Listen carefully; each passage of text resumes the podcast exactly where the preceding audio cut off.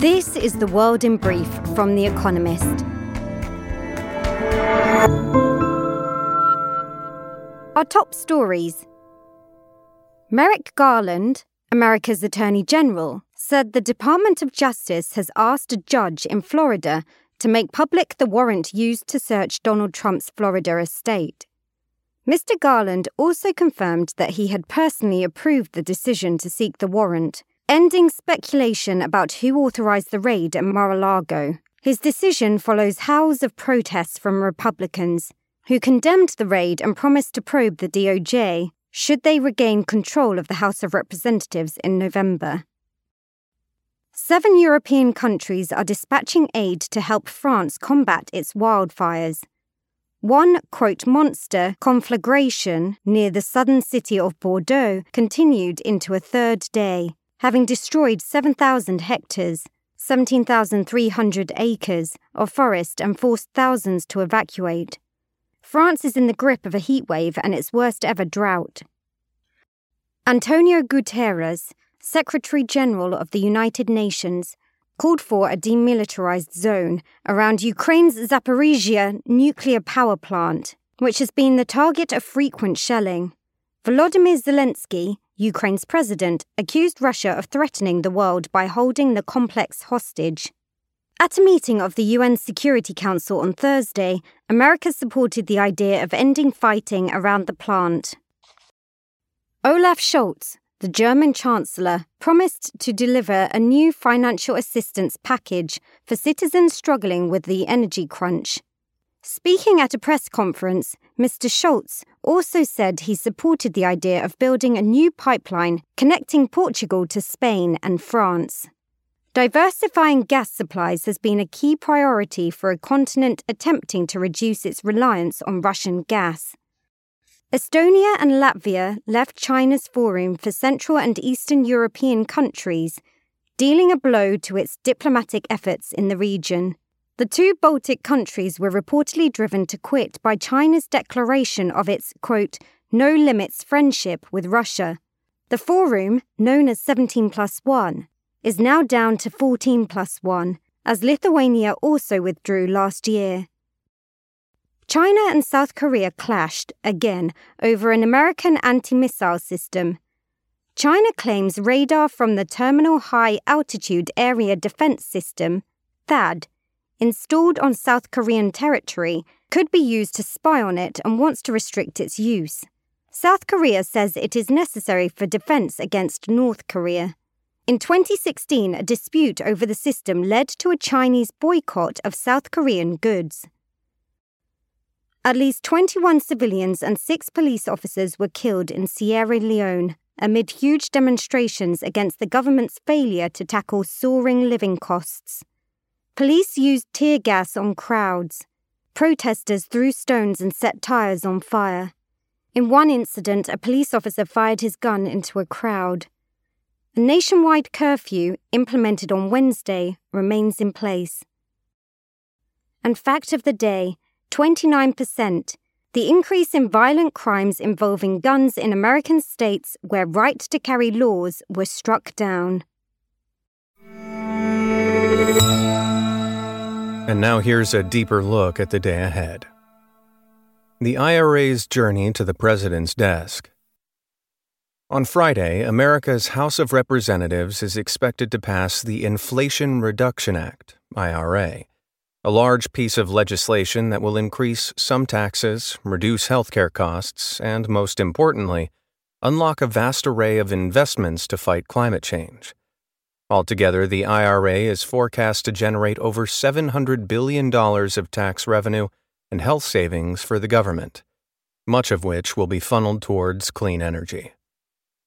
An earlier iteration of the law, the $3.5 trillion Build Back Better bill, was stymied by Joe Manchin, a conservative Democrat senator from West Virginia. But a last minute surprise deal between Mr. Manchin and his party's bigwigs revived a slimline version of the package. To get through a Senate divide on party lines, yet more provisions had to be scaled down. The final bill was renamed to assuage Americans' fears about inflation although it will do next to nothing to reduce it. It is imperfect and essential. For years, America has sounded the alarm over climate change while doing little to put out fires. Build Back Better was more ambitious, but the IRA is much better than nothing. Easing quarantine for travelers to Hong Kong. Hong Kong has been isolated from the outside world for so long that residents joke they have Stockholm Syndrome. Token concessions from their captors bring out outpourings of gratitude. So it was on Monday when the government announced that from Friday, anyone entering the territory must spend only three days in quarantine, down from a week previously, and three weeks before that. That is a relief to those sealed inside tiny hotel rooms, including this correspondent, but will do little to persuade tourists and business travelers to return. With the wider world open, why endure even three days' captivity? Maintaining punitive entry requirements is increasingly baffling since Hong Kong went through a COVID 19 wave this year that infected perhaps half of its 7.3 million inhabitants. It tolerates around 4,000 new cases a day, with few restrictions on locals' movement, hardly the zero COVID it once aspired to, or that mainland China still does. The consequences of isolation? On Friday, Hong Kong will also confirm consecutive quarters of shrinking GDP. Russia's economy battles sanctions. The sanctions the West has imposed on Russia for its invasion of Ukraine have hurt, but not severely enough to prompt a rethink in the Kremlin. New Russian GDP figures, released on Friday, will indicate the scale of the damage. The official data are likely to deviate much from an estimate by the Veb Institute, a Russian state owned development bank that the economy continued to shrink in June. It expects a 5.7% fall of GDP in the second quarter of 2022 compared with the first quarter, when the Russian economy had already stagnated. The hit is not as bad as the COVID shock, but is almost certain to last longer. It is comparable in size to the financial crisis of 2008 2009, but some sectors may have bottomed out. Industrial output grew slightly in June, and resource extraction rebounded strongly. Thus far, Western sanctions on Russian fuel exports have been limited. The West may have to add more punitive measures to keep Vladimir Putin's economy down. Britain's economy wilts in the heat. The only news competing with record temperatures in Britain at the moment is the country's dysfunctional economy. Strikes are back in fashion, but the most salient problem is the spiraling cost of living. Last week, the Bank of England predicted that annual inflation would rise to just over 13% in October. At least half of this is driven by pricier electricity, gas, and petrol. The annual bill paid by an average household is expected to more than double from around £2,000, $2,400 now to £4,400 next April. The gloomy mood is unlikely to be lightened on Friday by the release of GDP figures for the second quarter, as well as a swath of other economic and business data. Some comfort may be found in the growing expectation that Britain's looming recession will be shallower than those in either the global financial crisis or the pandemic.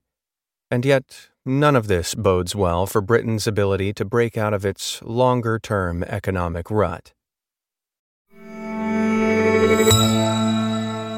Three strikes for a new baseball film. There's no crying in baseball.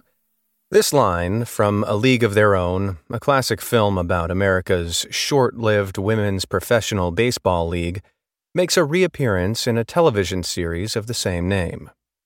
Like the movie, the show, released on Friday on Prime Video, tells the story of the real life Rockford Peaches on their fictional journey to the 1943 World Series.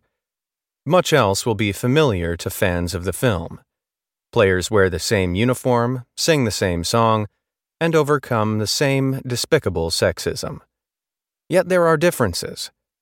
The show ditches the film's all white cast. Most of its main characters are queer, several are black and Hispanic. It is also much raunchier. But diversity and debauchery do not make a satisfying show. A league of their own is caught uncomfortably between honoring the film and breaking its mold.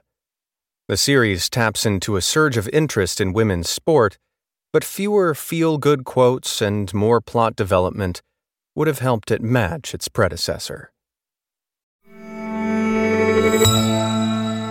Daily Quiz Our baristas will serve you with a new question each day this week. On Friday, your challenge is to give us all five answers and, as important, tell us the connecting theme. Email your responses and include mention of your home city and country by 1700 BST on Friday to quizespresso at economist.com.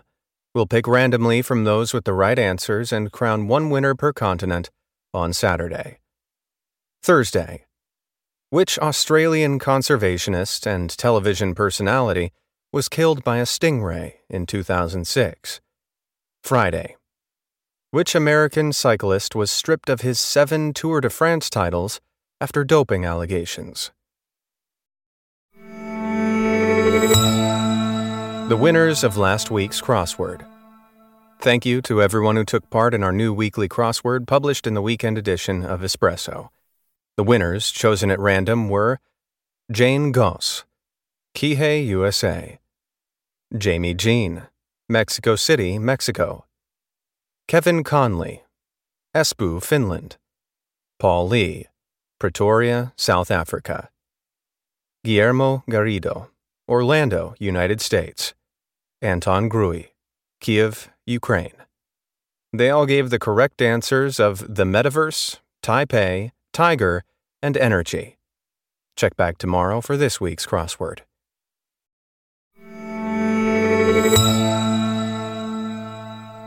Finally, here's the quote of the day from Erwin Schrödinger, who was born on this day in 1887. If a man never contradicts himself, the reason must be that he virtually never says anything at all.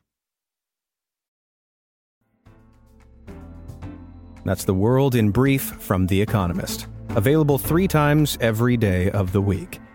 You can also hear interviews and analysis from our journalists, including our current affairs podcast, The Intelligence, on your podcast app. And subscribers to The Economist have access to each week's full edition in audio. Just download the Economist app to start listening.